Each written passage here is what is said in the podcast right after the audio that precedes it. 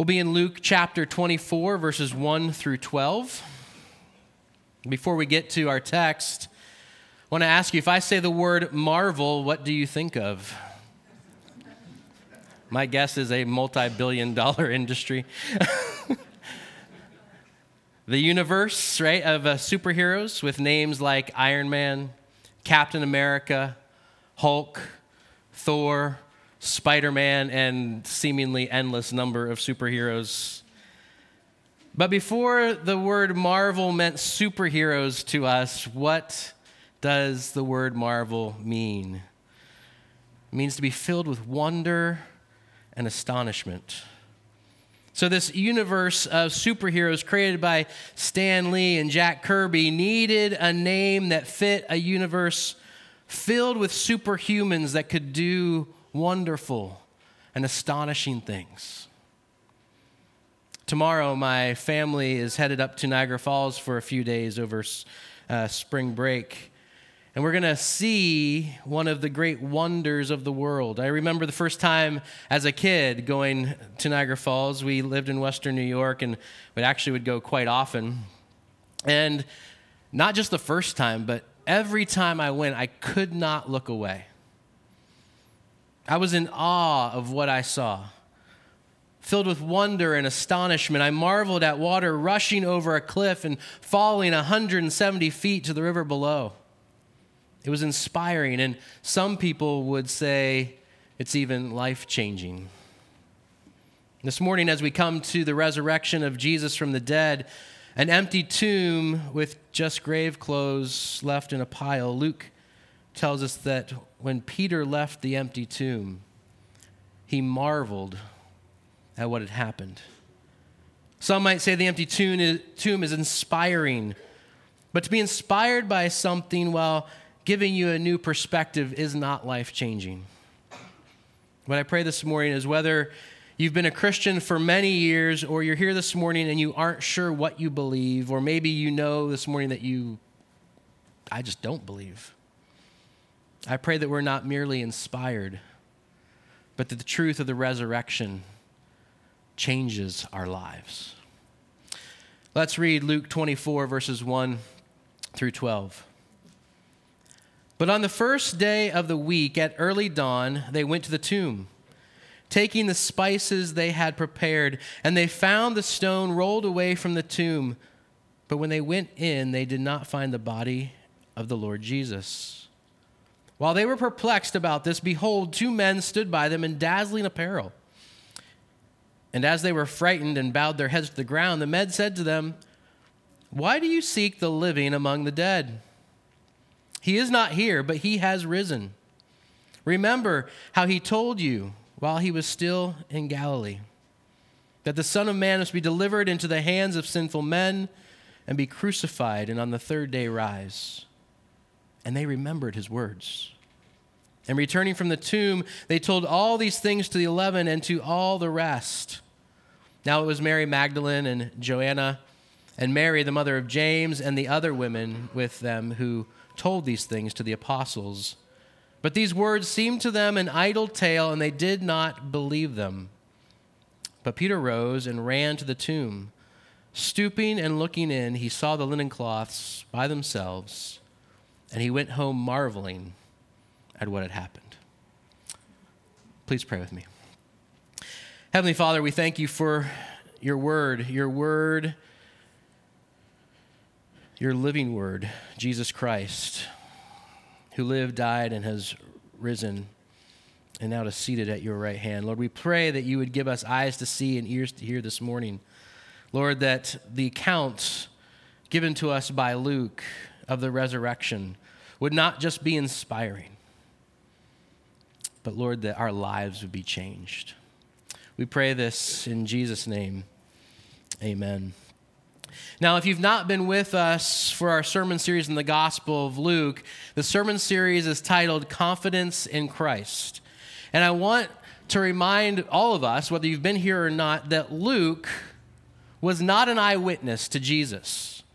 Luke is a Greek who heard the story of Jesus, came to faith in Christ, and then goes and explores, goes and inter- interviews. He does a investigation of what he has heard. And so he gives us in his writing in Luke and Acts, he gives us a investigation of what he what he found. And he wrote his gospel that we might have confidence. Confidence in Jesus, in his life, death, and resurrection. This past week on Maundy, Thursday, we looked at the crucifixion of Jesus in our text, and we said that we must understand that there is no redemption without the crucifixion of Jesus. And we saw in the text that the crucifixion is the redeeming work of Jesus. And so we come to our text this morning and we're confronted with a question Are we resurrection knowers or resurrection marvelers? Now, you certainly have to know something to marvel at it. But knowledge of something doesn't necessarily become marveling. So you can be here this morning and know about the resurrection of Jesus. You can have factual knowledge of this idea that a guy named Jesus rose from the dead. A man who claimed to be God, a man who was crucified and died on a cross he was buried and on the third day rose from the grave. A tragically beautiful story that you can know. Yet, what you know, what you have knowledge about, maybe hasn't turned you into a marveler. In fact, you may be skeptical at this story, that this story is true. And you won't be the first to be skeptical, and you won't be the last. In fact, as we read, those who first encountered the empty tomb, those who first heard of the resurrection, didn't believe it was true either. They were skeptics as well. Those who would eventually take this message to the known world, the apostles, that would be put to death because of this message that they proclaimed, were once skeptics too. But the good news of the resurrection is our main point from our text. The resurrection of Jesus turns skeptics and betrayers into marvelers. The resurrection of Jesus turns skeptics and betrayers into marvelers. We see this in the women and the 11 and what Luke says the rest, and then in Peter. First, in the women, in verses 1 through 8 we read that they went on that first day of the week in the early morning. They went to the tomb, taking the spices that they had prepared, right? These, these women, despite six resurrection predictions from Jesus throughout the Gospel of Luke, throughout his ministry, and he may have even predicted his resurrection more, but Luke gives us six. These women do not believe that they are going to find an empty tomb. They believe that they are going to find the dead body of their friend Jesus in the tomb because they have taken spices with them to put over the body. They did not go to check to see if the resurrection had taken place. The fact that they were going to anoint the body shows that they expected to find a dead man. In a real sense, these women were the first skeptics even though Jesus had repeatedly told them, I must die and I will rise again, they were skeptical. They went to the tomb not expecting to find what they did. And what did they find? They found a stone rolled away and an empty grave, and the text says they are perplexed. They have no category for what they are seeing. There's nothing that they have experienced in the past that could help them understand what it is that they've just encountered. And then these two men, angels, appear and ask, Why do you look for the living among the dead? Put simply, Hey, Jesus is alive.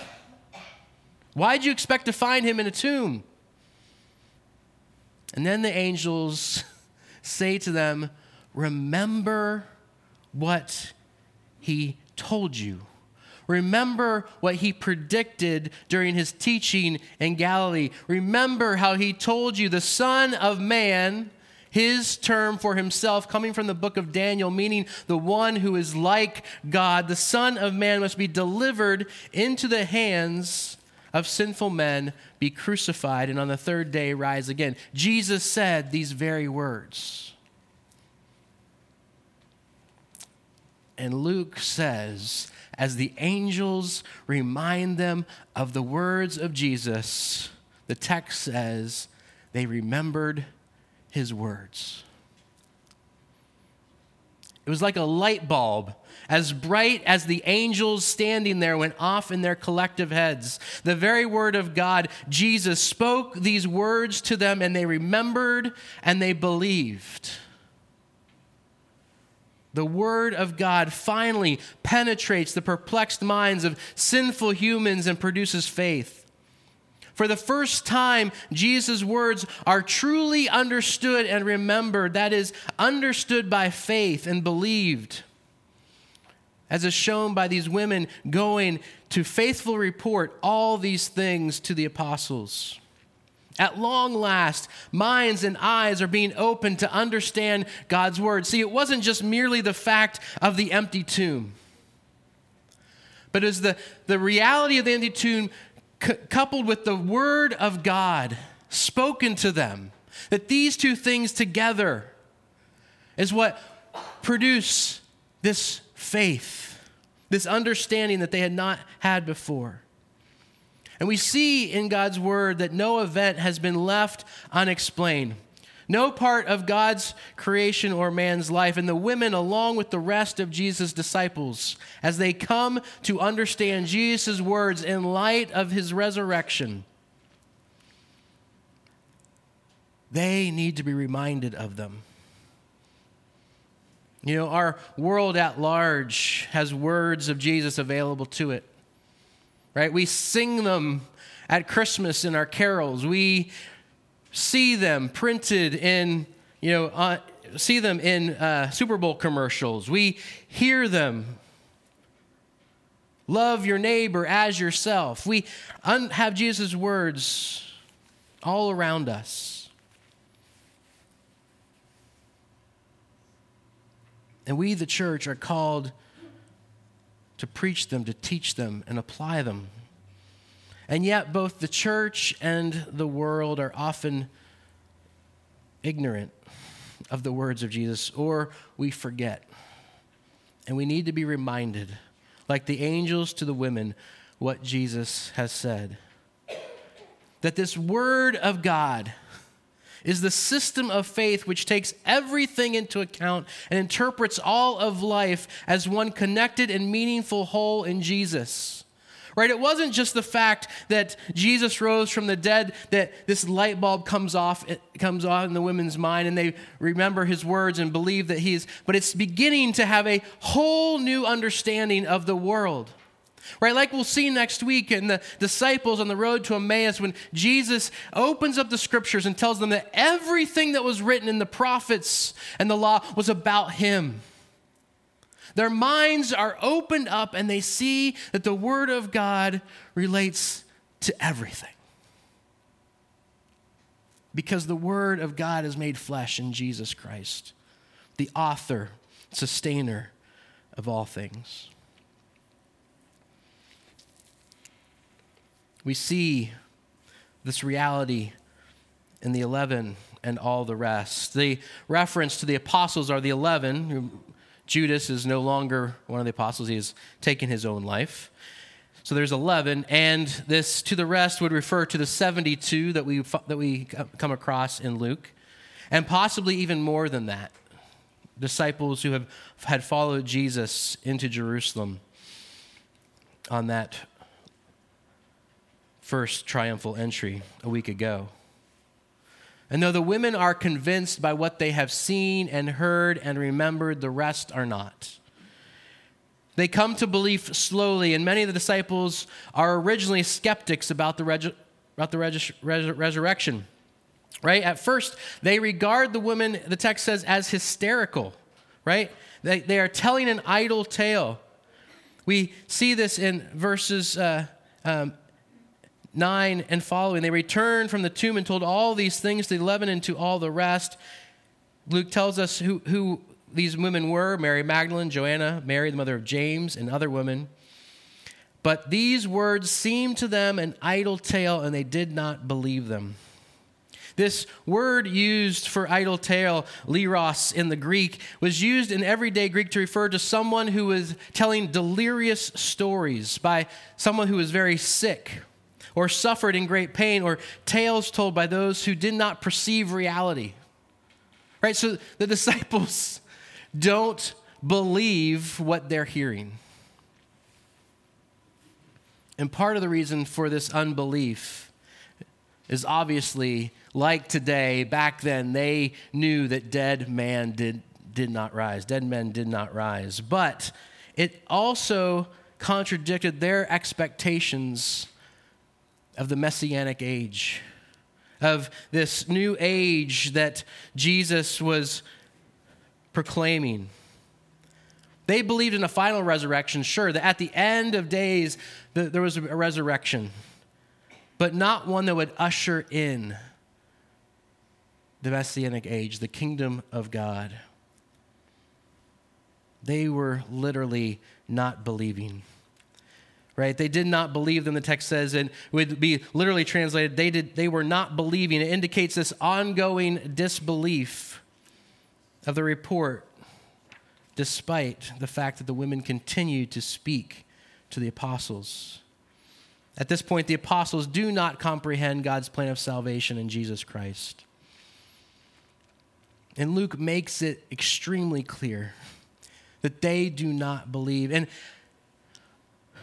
some commentators believe that Luke is possibly, because he's the one who, who shows us the disbelief most clearly in the disciples, that Luke is possibly seeking to reassure us, his original readers and us today, of the truth and certainty of the things that we have been taught about the resurrection to help us see that the disciples were not easily convinced. That the first disciples were not like, oh, yeah, sure, yep, resurrection, great, yeah, I believe it. No, it took Jesus coming to them, it took them remembering what Jesus had taught them over a period of time for them to believe in the resurrection because of the overwhelming experience that they encountered in the risen Jesus Christ. So the disciples' unbelief, in a way, becomes an aid to our belief. By magnifying the disciples' skepticism, Luke magnifies the miracle of the resurrection. Right? Only the clear and unmistakable appearance of a risen man, of the risen Christ, could have overcome such doubt and replaced it with unshakable faith. A faith that was so unshakable would lead to their martyrdom. Jesus will eventually tell his disciples that it was good that they believed because they saw him, because they saw his resurrected body. But he says, Blessed are those who hear and believe. This morning, the gospel writer Luke has written that you might believe, or that you might hear and believe, that you might have confidence in what has been told to you. And finally, we see in our text this idea that the resurrection of Jesus turns skeptics into betrayers. The women were skeptics, the 11 and the others were skeptics. But it also turns a betrayer into a believer, into a marveler.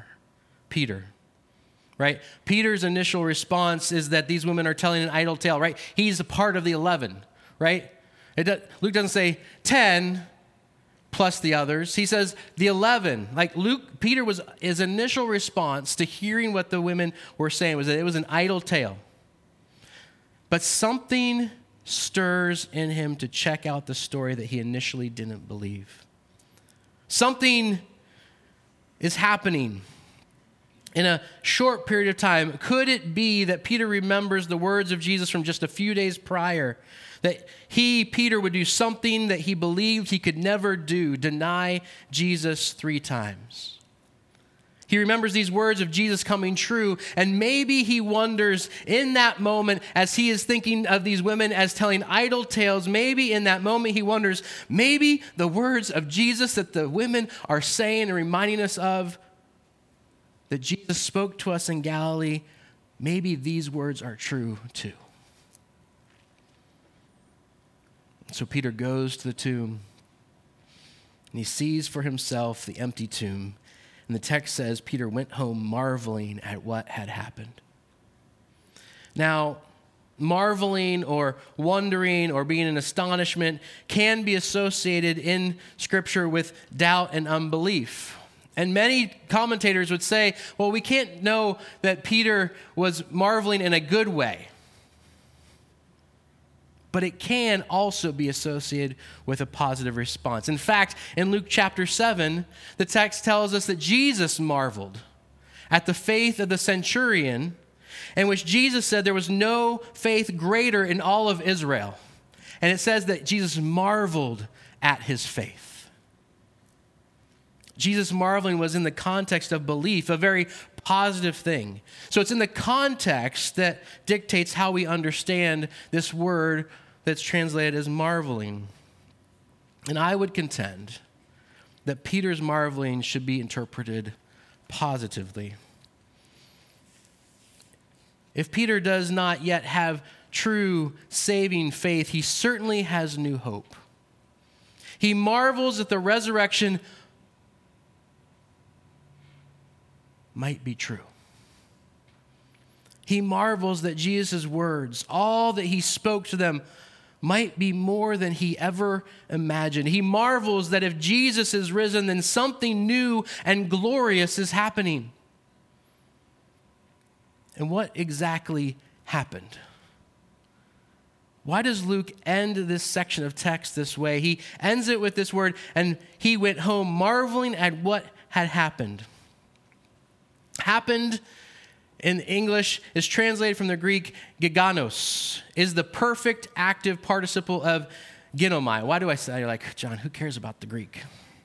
Because I think it's important here in this point Luke is saying more than an event just happened. Like, I went to opening day for the Pirates with my son Josh on Friday. That happened. That's not what Luke is saying here. He is saying that something, that he went away marveling at what had happened. This Greek verb ginomai has the sense that something new has come into existence. Right? Luke is saying more than an event merely happened, but that something new has come into existence through the empty tomb. To happen with the implication of what happens is different from a previous state. Something new has actually begun. And one of the reasons I think that we can understand Luke using this term here and not meaning that just something, an event merely just happened, is going back to chapter 23, verse 56. On the Sabbath day, they rested according to the commandment. Now, Luke is clear that to tell us that they rested on the Sabbath. He's speaking, of course, of the friends of Jesus because right before that, he said they returned and prepared spices and ornaments and on the th- uh, ointments, and on the Sabbath day, they rested according to the commandment. But think about it. Who else rested on the Sabbath? Jesus rested on the Sabbath his body rested in the tomb. Just as in Genesis chapter 2, verses 2 through 3 tells us that God rested from all the work that he had done in creation, I believe Luke is reminding us that the work of salvation is done. That the Son of God rested. That the, that the work of redemption has been completed, and Jesus is resting from his work in the grave. He's resting because he's got something new coming. He's resting because he has a, a new work to begin. He is resting, ready to begin the work of making all things new. And that is what happened. Now, I doubt Peter understood all that in his mind, but Luke, the writer of the gospel, is giving us this hint that what Peter experienced that day, what had happened, was something new and glorious.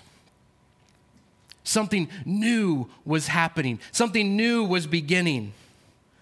And Jesus had rested in the tomb, and now he, in his resurrection, he is ready to get to work.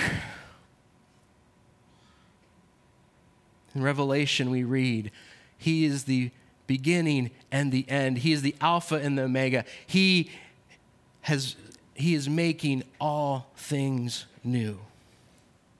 Jesus rested on the seventh day from the work of redemption.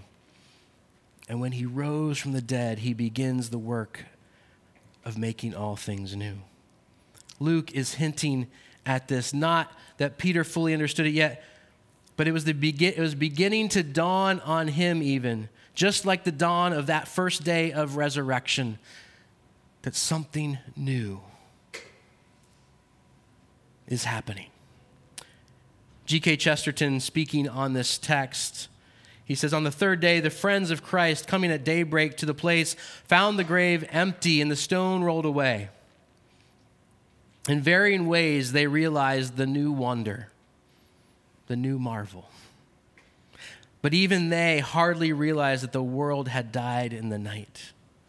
What they were looking at was the first day of a new creation, with a new heaven and new earth and in a semblance of the gardener, God walked in the garden, not as he had in the cool of the evening in Genesis, but in the cool of the dawn. A new day has risen, a new creation had begun. Brothers and sisters, are we resurrection knowers or resurrection marvelers? May the resurrection of Jesus, which turned skeptics and betrayers into marvelers, do the same for us today. And may that marveling be transformed into the experience and knowledge and doing of what God and Christ has called us to do in his new creation. Let's pray. Heavenly Father, we thank you and praise you for Jesus, for his life, death, and for his resurrection. That in that new day, he is making all things new. Lord, may we marvel at this new creation that has begun and will continue, and that your Son, our Savior, will complete on that great day. Lord, we pray all this in Jesus' name.